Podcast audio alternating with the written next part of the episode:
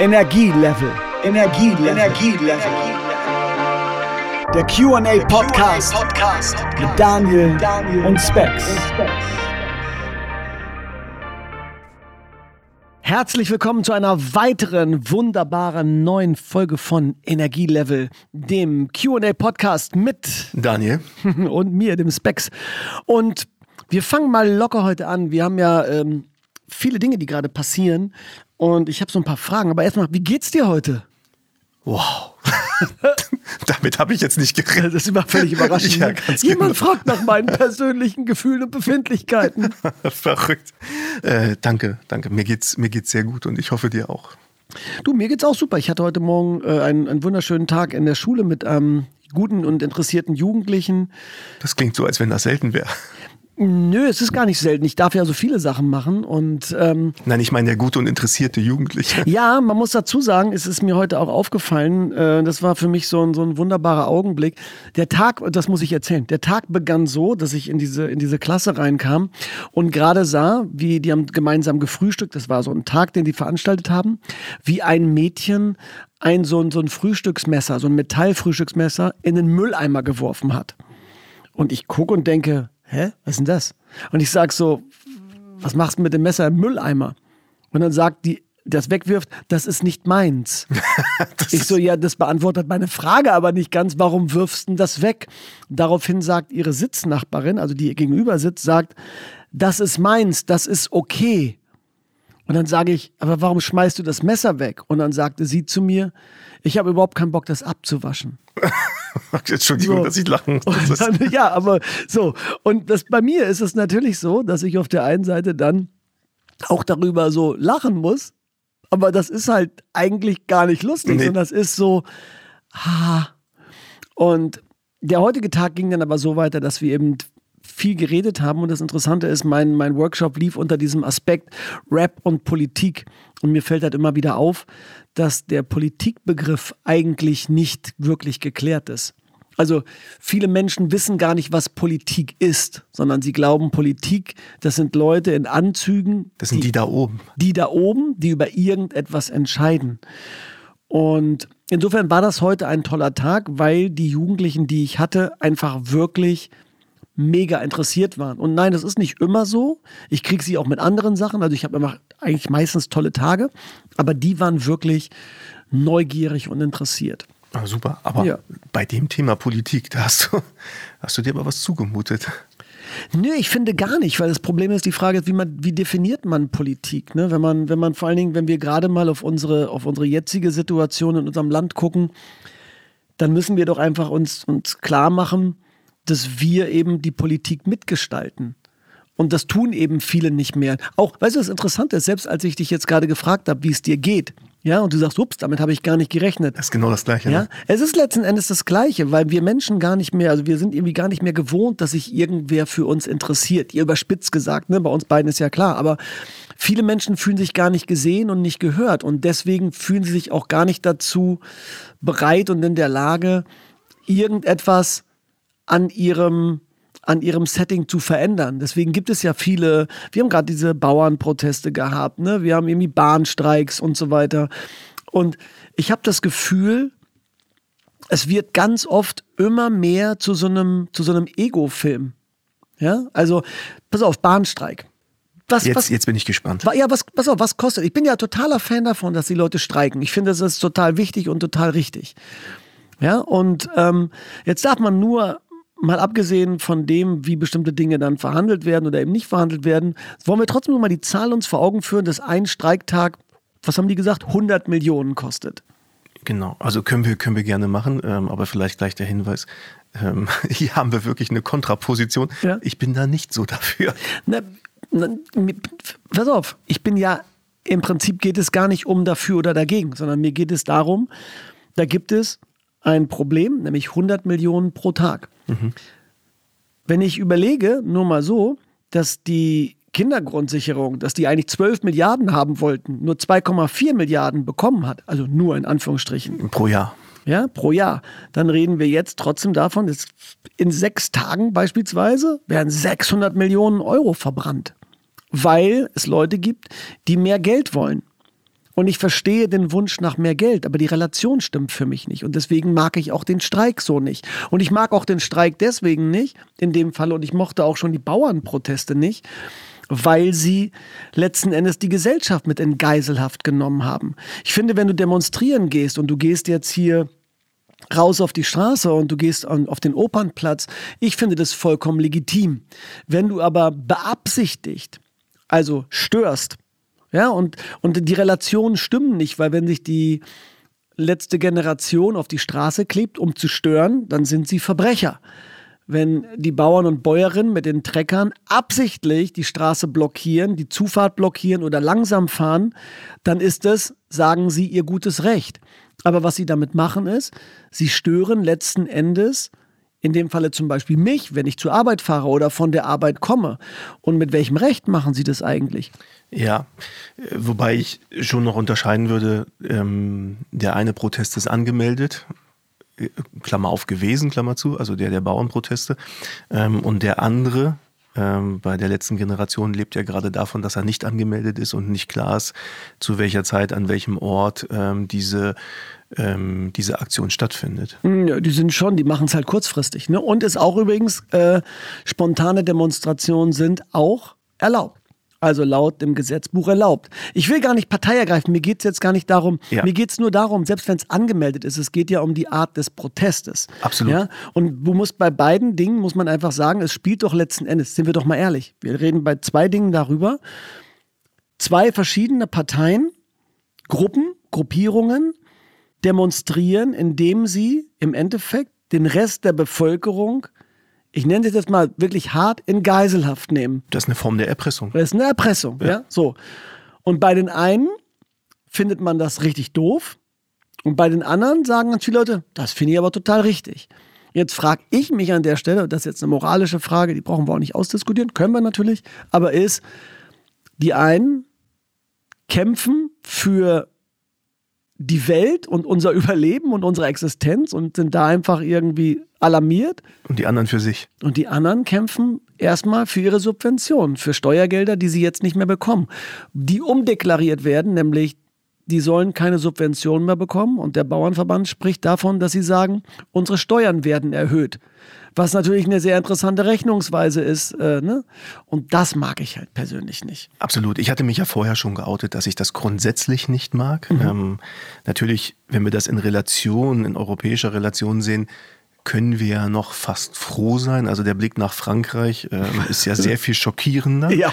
Also die, äh, also aus, aus Sicht der Franzosen leben wir in Deutschland, was das Streikrecht angeht, im, im Schlummerland. Mhm. Ähm, nichtsdestotrotz ähm, ist, ist aus meiner Sicht auch viel zu viel. Es ist ähm, diese Geiselhaft, diese Art der Erpressung. Ich glaube auch, dass alleine das äh, Betriebsverfassungsgesetz und das ganze ähm, Streikrecht in der Hinsicht ein bisschen aus der Zeit geraten ist. Also wenn wir sehr weit zurückgehen in die Entstehungszeit und auch Weimarer Republik, wenn, also wirklich ganz, ganz lange zurück, mhm. ähm, dann ist es absolut erforderlich gewesen und ich glaube auch für die Entwicklung ähm, ähm, von Deutschland und auch von anderen Ländern ähm, ein, ein zwingender guter Bestandteil gewesen, ähm, ein, ein ja, ähm, auch der Familien unterstützt etc. Denn damals hat der Arbeitgeber noch eine absolut beherrschende Rolle gehabt und der Arbeitnehmer kein Recht. Der hat vielleicht sogar 14, 15, 16 Stunden gearbeitet und ist dann nach Hause gegangen.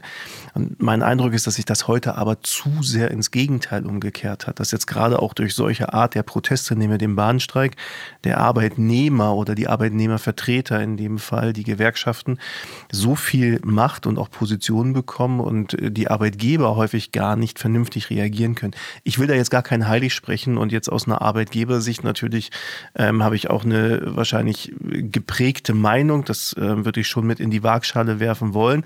Und deswegen ist es auch eine überspitzte Darstellung. Aber ich glaube, dass das ähm, Streikrecht und auch das Betriebsverfassungsrecht und die Arbeitnehmerrechte heute noch höher gehalten werden als damals, wo sie mhm. wirklich zwingend für, den, für das Überleben erforderlich waren. Heute geht es teilweise gar nicht mehr ums Überleben, sondern es geht so um, um Nuancen. Und ich habe natürlich auch die Sorge, wenn wir auf einmal nur noch von der Vier-Tage-Woche sprechen, bei gleicher Lohnfortzahlung. Also wo ist die Leistungsbereitschaft? Also dass mhm. insgesamt auch was mit Deutschland passiert. Ähm, ja, wir sind so ein tolles Land der Maschinenbauer etc. gewesen, aber was, was kommt im Moment aus Deutschland? Also ähm, natürlich bricht da jetzt nichts ähm, in, in den nächsten 15 oder 30 Jahren zusammen, aber äh, die Frage ist schon, ähm, ob wir in 100 Jahren immer noch eine äh, ähm, Exportnation sind und auch eine Nation, die selber noch entwickelt. Äh, ähm, in der über das Thema Forschung, Entwicklung, neue Produkte, neue Dienstleistungen entstehen. Das weiß ich nicht. Also da habe ich ähm, eine große Sorge. Und jetzt haben wir, wir haben ja öfter darüber so Gespräche, ne? Und das ist ja, da sind wir ja so, ich, eigentlich sind wir ja fast immer oder ähnlicher Meinung und ich glaube auch in diesem Bereich sind wir gar nicht so weit auseinander. Ich glaube, das Streikrecht und auch das Streiken an sich, das finde ich gut und das finde ich auch richtig. Ich finde, wie gesagt, die Relationen müssen halt stimmen. Und es muss auch eben klar sein, dass wir uns auf einen Kompromiss letzten Endes immer einigen müssen. Weil es wird nicht ähm, in die eine Richtung ausschlagen und dann ist es damit gesetzt. Und das finde ich ist das größere Problem. Mein Problem mit den Streiks ist, dass es sowas Absolutes hat. Also entweder nimmst du jetzt meine Forderung an oder ich streike. Und das Angebot finde ich nicht gut also streike ich. Und das hat man ja bei den Bauernprotesten gesehen. Ihm wurde ja in bestimmten Sachen etwas zugestanden, es wurde etwas zurückgenommen. Und dann haben die nicht gesagt, was auch in Ordnung gewesen wäre, ja, aber das ist jetzt noch nicht irgendwie, das reicht uns noch nicht aus dem und dem Grund, sondern es wurde ja gefordert, nein, es muss ganz wieder zurückgenommen werden. Und ich mag diesen Absolutismus nicht, also gerade in unserer Demokratie, weil das ist das, was uns ja schadet. Unsere, unsere Kompromissbereitschaft die soll doch eigentlich auch, oder die ist doch eigentlich unser Motor, der uns voranführt, der klar macht, natürlich ist eine Vier-Tage-Woche auf der einen Seite erstmal ganz gut. Also wenn du kennst meinen Lebenswandel, ich kenne deinen Lebenswandel, Vier-Tage-Woche wäre super. Die Frage ist nur, womit wollen wir uns messen? Wo wollen wir als Gesellschaft hin? Und welche Leistungsbereitschaft haben wir, denn wenn wir die Vier-Tage-Woche nehmen, dann müssen wir auch uns mal überlegen, dann müssen wir auch vier Tage arbeiten. Das klingt jetzt erstmal so komisch, wenn ich so sage, aber wir haben uns ja darauf eingestellt, wir arbeiten jetzt fünf. Und wenn ich bestimmte Menschen in bestimmten Berufen sehe, ich werde jetzt die Berufsgruppe nicht nennen, ich sag mal so, wenn ich so arbeiten würde in meiner freiberuflichen Tätigkeit, dann wäre ich wahrscheinlich jetzt schon tot. Dann hätte ich nämlich nichts zu essen. Ja, weil. Ich dachte, weil du dich überarbeitest. ich glaube nicht. Nein, du weißt das, weißt du, da wird, dann, ja, also. da wird das auf den, auf den Stapel gelegt und dann wird das irgendwie übermorgen bearbeitet. Habe ich halt nicht geschafft. Und jetzt ist der auch krank und weil er krank ist, kann es auch nicht bearbeitet werden. Das tut mir leid, ist erst in sechs Wochen so. Ja, das kann ich mir gar nicht leisten. So.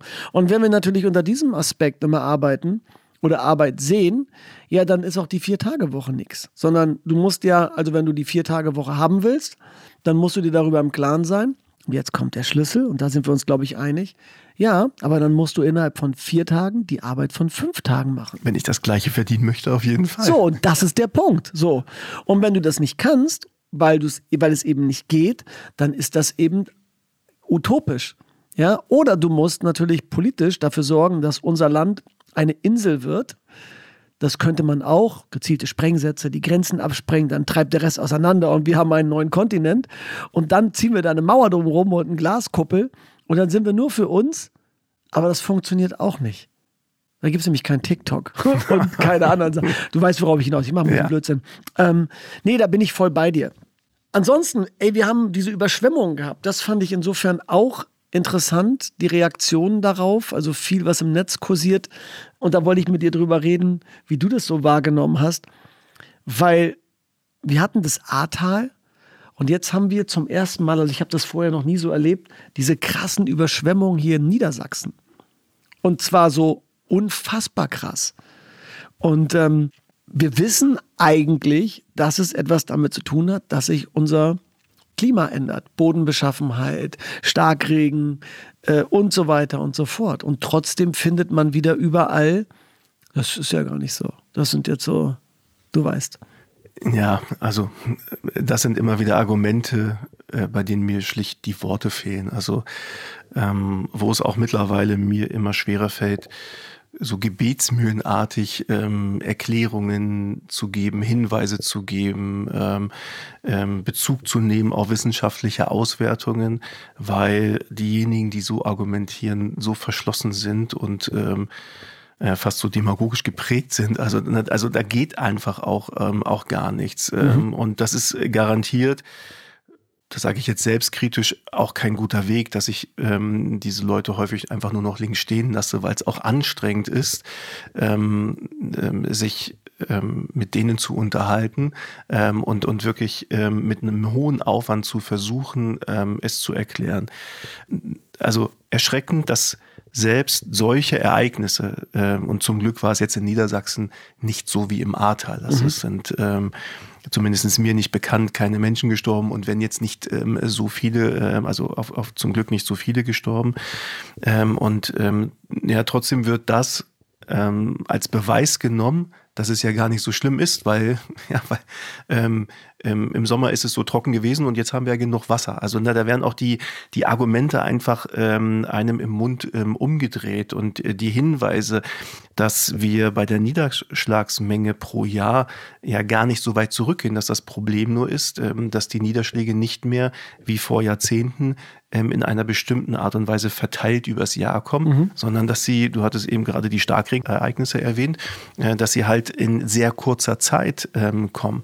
Jetzt sind hier auch ähm, noch bestimmte Ereignisse ähm, und so ist es ja häufig dann bei ähm, einigen Katastrophen auch überlappend ähm, und zusammengekommen und ähm, es gab einfach viel Wasser und auch die, die Talsperren ähm, mussten geöffnet werden oder ähm, ähm, zumindest in Teilen abgelassen werden. Das hat ja die Situation in bestimmten Bereichen nochmal verschärft. Aber um dennoch vielleicht etwas Positives mhm. zu sagen, was, äh, was mich ähm, wirklich positiv gestimmt hat und wir haben ja in einigen ähm, Bereichen in Niedersachsen ähm, schon über Weihnachten, also in der Nacht vom 24. auf den 25. Dezember 2023, äh, die ähm, Einrichtung von Krisenstäben gesehen, ähm, die Verantwortlichen der Städte, ähm, vom Technischen Hilfswerk, mhm. die Feuerwehren, ähm, aber auch ähm, die Infrastrukturnetzbetreiber, egal ob das Abwassernetzbetreiber, Energieversorger sind, äh, Telekommunikationsnetzbetreiber, ganz viele ähm, Menschen sind zusammengekommen und das ähm, erstaunt mich und ähm, stimmt mich auch positiv, dass dann doch in einer Krise gewisse Dinge funktionieren ähm, und aus meiner Sicht sogar häufig sehr viel besser funktionieren, als wir das in einer normalen Phase erwarten würden. Ja. Also wir sind ja auch gut darin, immer wieder zu uns zu beschweren und ähm, auf, auf bestimmte Missstände hinzuweisen und äh, darauf hinzuweisen, dass alles nicht geht.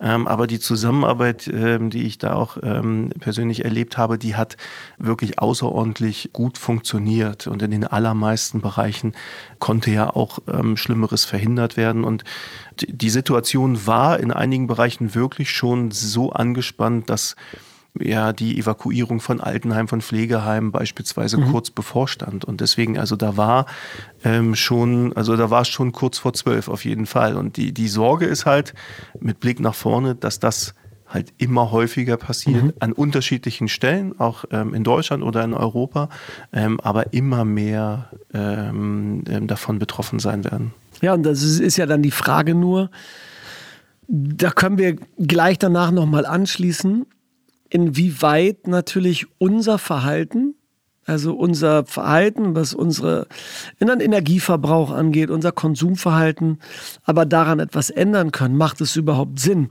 Da können wir gleich drüber sprechen. Ich wollte nur kurz einhaken, weil ich das auch wirklich total super fand mit diesem, das Soziale, was plötzlich wieder stattgefunden hat. Ja, da wo Leute mal sagen, keiner hilft mehr und keiner hört mehr zu.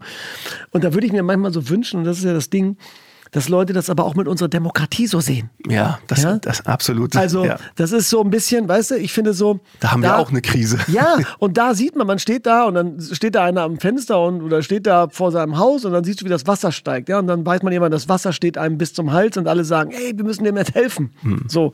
Und unsere Demokratie hat gerade das Gleiche, nur das kann man halt nicht so sehen. Ja, und da, wo irgendwie die Leute die Möglichkeiten hätten einzugreifen, da habe ich das Gefühl, da sind sie entweder so, dass sie sagen so, ja, nee, das, ähm, das bringt ja nichts. Oder da sind ja schon genug, die helfen. Ist ja alles gut. So, ne? Und das finde ich ist halt schwierig. Und ich fand auch interessant natürlich, dass es aber dann so, das habe das hab ich mich dann so gefragt. Leute haben dann gesagt, ja, jetzt brauchen wir aber Hilfe, der Staat muss uns jetzt helfen, weil sie halt nicht die richtigen Versicherungen hatten. Hatten wir auch nicht, ne? So eine Elementarversicherung. Und das finde ich dann. Aber das weiß man noch spätestens seit dem Ahrtal. So, und genau das ist der Punkt. Ich finde immer so interessant, dass viel, viel über die Regierung geschimpft wird. Eigenverantwortung. Und ich, und ich finde, es gibt natürlich unfassbar viele Punkte, wo ich sage, ja, also natürlich muss man darüber schimpfen. Die treffen nicht immer alles coole Entscheidungen. Und manche Entscheidungen sind einfach nicht nachvollziehbar, weil man einfach vielleicht nicht in der Materie steckt. Andere Entscheidungen sind vielleicht einfach auch unlogisch und einfach so, dass man denkt, nein, das war wirklich jetzt ein bisschen blöd. Ja, wenn man das so bewertet. Aber eben, wir sind doch aber eigentlich auch eigenverantwortlich. Und ich finde es interessant, dass man dann in dem Moment erst die ganze Zeit meckert und dann aber irgendwann sagt, jetzt muss der Staat aber kommen und helfen. Aber wo bist du? Ne? Also nicht du, aber wo bist du? Warum, warum hilfst du dem Staat nicht? Geh du doch wählen. Guck du doch, was damit ist. So, ne? Jetzt kommen wir mal zurück auf diesen Punkt mit dem, mit den Überschwemmungen und so weiter. Hm, es ist ja irgendwie auch klar und erwiesen, dass das, was wir an, ich sag mal, CO2-Emissionen irgendwie haben, ja nur ein ganz kleiner Prozentsatz sind. Auf der Welt. Auf der Welt. Äh, die, ähm, die deutschen CO2-Emissionen. Ja. ja. Die liegen bei wie? Weißt du das über den Daumen? Mm, also ähm, jetzt, ähm, das ist ja immer schwer, unterschiedliche Studien, mhm. aber egal wie, es ist sehr wenig. Ähm, es sind, ähm, es ist eine einstellige Zahl, also es gibt Zahlen von 2%, 1,8%. Sowas, also, genau. Aber auf jeden Fall ist es außerordentlich wenig im Vergleich. Und ja, ich, ich, ich ahne schon, in welche Richtung das geht. Ja, und ich, ich, finde ja, das ist ja der Punkt. Wenn wir also, weil das ist ja ein Argument, was immer genommen wird, wir haben nur 1,8 Prozent von den Emissionen, die auf der Welt produziert werden. Also, um es mal noch einfacher zu machen, wir, wir einigen uns jetzt mal auf die Zahl von 2 Prozent, damit es einfacher ist. Also letzten Endes produzieren wir in Deutschland 2 Prozent der gesamten Emissionen. Liegt es vielleicht daran, dass wir gar nicht alles, was wir verbrauchen, hier in Deutschland produzieren und deswegen unsere Emissionen woanders eigentlich machen, mathematisch betrachtet? Also warum hat China so hohe Werte? Die produzieren ja auch für uns. Also sind wir doch letzten Endes auch dafür verantwortlich, dass CO2 in die Luft geblasen wird in China weil sie, ich weiß gar nicht, da bin ich jetzt nicht in den Zahlen drin, wie viel Prozent sie an Waren und Gütern für uns produzieren, die wir ja konsumieren. Nur, dass sie nicht auf unserer Uhr stehen, sondern auf der chinesischen Uhr. Ja, also das ist ja, also das ist wirklich ein interessanter ähm, Vergleich. Ähm, und ähm, da müssten wir in diese Studien ähm, reinschauen. Ich, ich würde jetzt, aber das ist eine Behauptung, mhm. ähm, ich würde jetzt behaupten, dass ähm, diese 1,8 oder 2 Prozent ähm, der ist-Vergleich der CO2-Emissionen in Deutschland, also wirklich das, was hier in die Luft geblasen wird, ähm, ist und der Rest halt auf der Welt passiert. Und das ist nicht die Zahl, die durch die Bevölkerung in Deutschland ähm, ähm, verursacht mhm. wird. Ich glaube. Das ist nicht der Fußabdruck, nein, von dem man immer das, spricht. Genau, das ist nicht der Fußabdruck. Das ist ja ähnlich ähm, wie beim wie beim Wasserfußabdruck. Also auf der einen Seite das äh, direkte, also Duschen, Zähne putzen, trinken etc. Ähm, wie ist da mein Wasserverbrauch mhm. ähm, und wie ist der eigentliche Fußabdruck durch durch ähm, das indirekte, also das Handy, was ich ähm, habe, ähm, hat in der Herstellung, weiß ich nicht, 6.000 oder 18.000 Liter ähm, Wasser benötigt und das ist ja, ähm, dadurch wird es ja immer schlimmer so. Und der CO2-Fußabdruck, ähm, der ähm, ähm, einzelnen Menschen und dann auch noch der Frage nachgehend, äh, ist das eine Industrienation oder ist das jemand aus ähm, Entwicklungsländern, ist mhm. das jemand aus Südamerika, ist das jemand aus Afrika oder woher auch immer, der ist natürlich dann auch noch deutlich geringer, selbst wenn da die, die Tonne abends äh, brennt und ähm, Altreifen oder irgendetwas anderes ähm, abgekokelt ja. werden, nur damit es ein bisschen warm ist. Der CO2-Fußabdruck von ähm, Menschen in Industrienationen ist ähm, alleine durch bezeichnen wir, wir es mal als Luxus durch ähm, unser Leben außerordentlich groß. Gleichzeitig müssen wir aber auch sagen, wenn wir jetzt über ähm, China sprechen, Deutschland ist ja auch eine der wesentlichen Exportnationen der Welt. Also es gehört ja auch dazu. Auch hier entsteht CO2, weil wir auch so viel exportieren. Aber ähm, und, und China könnte sagen, ja, bei uns muss ein bisschen runtergerechnet werden, weil ihr in der Welt ja so viel haben wollt. Ähm, mhm. Ähm, ich, also ich glaube, das hilft nichts. Ähm, ähm, letztendlich in Bezug auf die mittlerweile weit mehr als acht Milliarden Menschen produzieren, die etwas mehr als 80 Millionen in Deutschland außerordentlich viel CO2 und ich bin kein Freund von dieser, von dieser Betrachtung, die ja dazu führt, dass wir ähm, vor der Aufgabe resignieren könnten. Also zu mhm. sagen, selbst wenn wir, und, und wir wissen das ja in Deutschland, dass das eine, eine Mammutaufgabe ist, äh, vielleicht sogar die größte Infrastrukturaufgabe, die wir nach dem Zweiten Weltkrieg ähm, ähm, vor der Brust haben, alles auf eine CO2-Neutralität ähm, umzustellen. Und ähm, das wird uns schwerfallen, das wird auch Geld kosten, das wird äh, von jedem Einzelnen ähm, viele Veränderungen erfordern. Und trotzdem bin ich der Meinung, wir dürfen da den Mut nicht aufgeben, weil ich würde ich würde das immer noch, und ich glaube, ich habe es in einer Folge auch schon mal gesagt, mit dem, mit dem Rechtssystem äh, vergleichen. Also es gibt kein Recht aus dem Unrecht heraus. Mhm. Also ich glaube, wir müssen erkennen, dass die übermäßige Produktion von CO2 einfach außerordentlich unangenehme Folgen für die Gesamtbevölkerung hat und irgendjemand muss anfangen. Und das ist, ähm, wir haben eben gerade auch über die Demokratie in Deutschland gesprochen, schon in Deutschland schwer überhaupt eine Meinung herzustellen, der 30, 40 äh, Prozent folgen. Ich bin noch nicht mal bei der Hälfte der Menschen oder 60 oder 70 Prozent. Mhm. Und das ist natürlich bei den unterschiedlichen Nationen auf dieser Welt noch mal schwieriger. Und ich glaube auch, dass man der ein oder anderen Nation sogar zugestehen muss, eine gewisse Entwicklung auch noch zu durchleben, wie wir sie auch erlebt haben. Also Normal. wir haben ja auch in, wenn wir mal die industrielle Revolution sehen und die gesamte Entwicklung, haben wir ja auch alleine in den letzten 200 Jahren ähm, eine, eine Geschichte erlebt, die außerordentlich ist und, ähm, und ohne das anmaßen zu meinen, ähm, steckt das ein oder andere Land ja im Vergleich vielleicht noch in einer Phase, in der wir vor 100 oder 200 Jahren gesteckt haben. Also was auch die, ähm, was diese, diesen Luxus angeht oder ne, in Bezug auf die ähm, Industrie. Und äh, das wäre auch vermessen von allen Ländern jetzt das Gleiche zu erwarten, ähm, wo ähm, auch eine gewisse, ähm, wo ein gewisser Bildungsstand, ein gewisses Verständnis etc. fehlt. Also ich glaube, dass ähm, Deutschland sich das auch gar nicht anmaßen darf. Ähm, wir haben diese Erkenntnis, wir haben diesen, diesen, ich nenne ihn jetzt auch mal Sachverstand. Wir wissen, dass es äh, wissenschaftlich mittlerweile, ich glaube, mehr als belegt ist und wir sehen es leider immer häufiger auf der Welt und auch in Deutschland, was die Folgen sind. Ähm, und da gilt es anzupacken und selbst wenn es nur 1,8 Prozent sind, ähm, ähm, ja, äh, das hilft ja jetzt nicht. Ich bin so freudig überrascht gerade.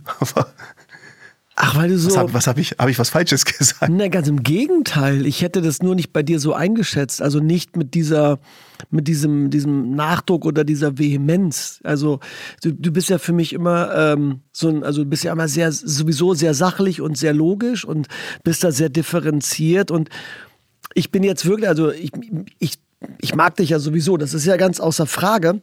Äh, nicht, dass wir trotzdem, gibt es ja immer so. Dankeschön. Danke. Gibt es ja trotzdem Sachen, wo wir dann konträr sind und das ist auch in Ordnung. Nicht zu verwechseln mit Contro.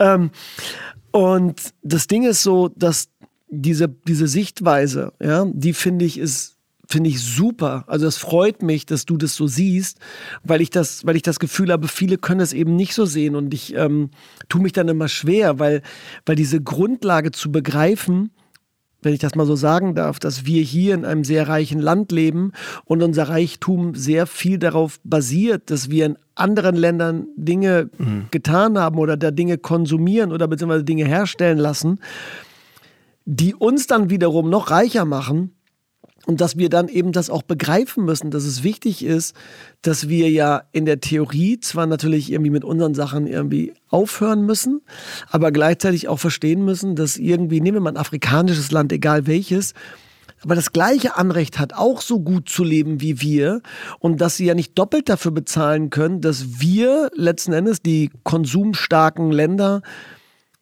ich sag mal, unsere, unsere Natur so an die Wand gefahren haben und dass wir dann jetzt sagen, pass auf, wir haben jetzt richtig cool gelebt, das haben wir gut durchgezogen, jetzt haben wir ein Problem und jetzt müssen wir alle mal aufhören, ihr auch. Und die sagen, ah, aber wir wollen auch, dass es uns so gut geht. Ja, aber das geht jetzt nicht mehr, das tut mir jetzt leid. Also wir, wir, wir, wir, wir nehmen sie doppelt irgendwie, wie, wie sagen meine SchülerInnen immer, wir nehmen sie doppelt hops. Ja?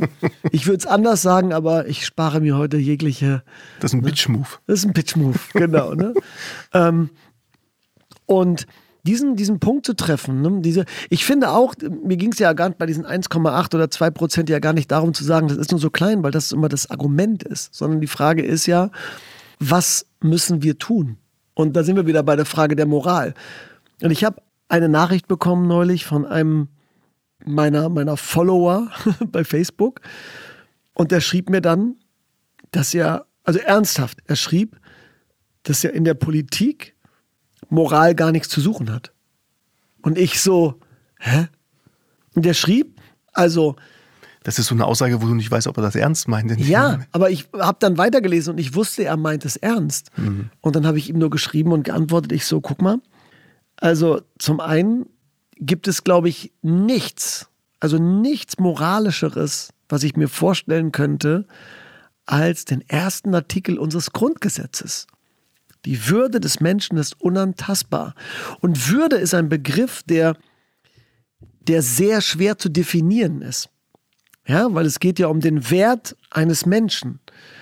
Und der Wert eines Menschen ist außer vielleicht bei der FDP, nicht zu berechnen. also durch Zahlen, ihr wisst, was ich meine. Ähm, das war nur ein Spaß. Also der ist nicht zu berechnen. Das bedeutet also, die Würde ist erstmal etwas nicht Greifbares. Jeder weiß, sollte wissen, was damit gemeint ist, aber es ist sehr schwer, das zu erklären. Das ist was Moralisches. Und der Artikel steht dort drin, das hat mir mein wunderbarer Philosophieprofessor auch erläutert.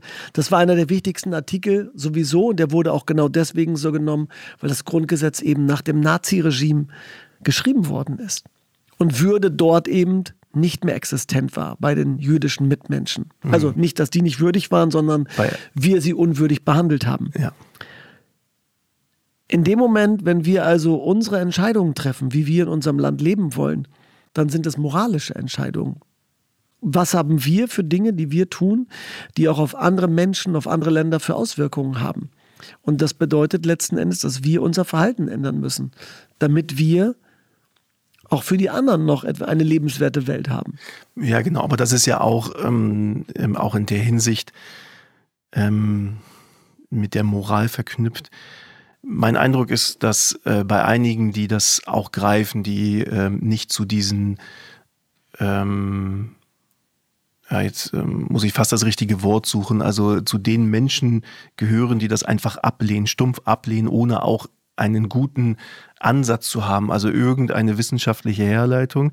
Ähm, die meine ich jetzt nicht, sondern es gibt welche, die es auch verstehen, ähm, aber die es nicht angehen wollen und das ist moralisch verwerflich, weil sie sagen, aber mich wird es kaum noch betreffen. Mhm. Ich bin jetzt 40 oder 50 und die nächsten 20, 30, 40, 50 Jahre wird es schon nicht so dramatisch. Und wie das in 100 Jahren aussieht, sorry, aber das ist nicht mehr mein Bier. Und das finde ich außerordentlich äh, verwerflich. Das sind Komischerweise haben diese Leute aber trotzdem meistens Kinder. Ja. Und das finde ich so absurd, ne? Also wenn ich mir vorstelle, wenn man mal so eine Dystopie im Fernsehen gesehen hat, so Soylent Green, ne, sie essen Menschenfleisch, dann denke ich immer, möchte ich, dass mein Kind in so einer Welt groß wird. Das ist auch jetzt, wenn ich, wenn ich mir so vorstelle, dass wir ein rechtes Regime bekommen. Ich stelle mir immer vor, was das mit meinem, mit meinem Kind machen würde wenn mein Kind darin groß wird, in, also in verschiedenen Varianten, ist er derjenige, der gejagt wird und ausgegrenzt wird? Oder ist er derjenige, der aus Angst zum Mitläufer wird? Oder wird er vielleicht sogar Täter, was ich bei ihm nicht glaube? Aber mhm. am Ende des Tages macht es etwas ganz Schreckliches mit dir. Und deswegen müssen wir alle das wiederum genau verhindern, dass das passiert. Und das geht nur, wenn wir zum einen Eigenverantwortung haben, aber auch Verantwortung für die anderen. Und also eine Seite geht nicht vernünftig. Ich sag mal, heute enden wir mal, bevor wir jetzt noch ein Thema aufmachen, was zu lange dauert. Schön, dass ihr bei unserem Politik-Podcast dabei wart. Es war heute relativ wenig mit Energie, aber ich glaube, es ist ja trotzdem, wir drehen uns ja immer um bestimmte Dinge. Also nicht drehen im Sinne von, dass wir uns da totlaufen, sondern wie wir immer wieder feststellen, die Basis von alledem, was wir machen und machen wollen, worüber wir sprechen, sind ja nicht nur nackte Zahlen und Daten und Fakten im Sinne von, das ist jetzt der Auslöser, sondern es hat sehr viel mit uns zu tun, wie wir Dinge machen wollen. Also du und ich, aber eben auch der Rest der MitbürgerInnen, die wir so haben. Absolut. Und ich glaube aber trotzdem, die Verknüpfung ist ja immer da, denn wir haben heute ähm, über die wesentliche Grundlage gesprochen, denn äh, wir sprechen ja über die Wärmewende, wir sprechen über viele ähm, wenn denn, auch wenn der Begriff Wende vielleicht nicht immer richtig ist, also eine Energie, ich kann keine Energie wenden, ja, ich kann Energie von einer Energie in eine andere letztendlich verändern, aber trotzdem ist es ein umgangssprachlicher Begriff der Energie, der Klimawende, der Wärmewende, der Mobilitätswende etc., ganz viele Wenden und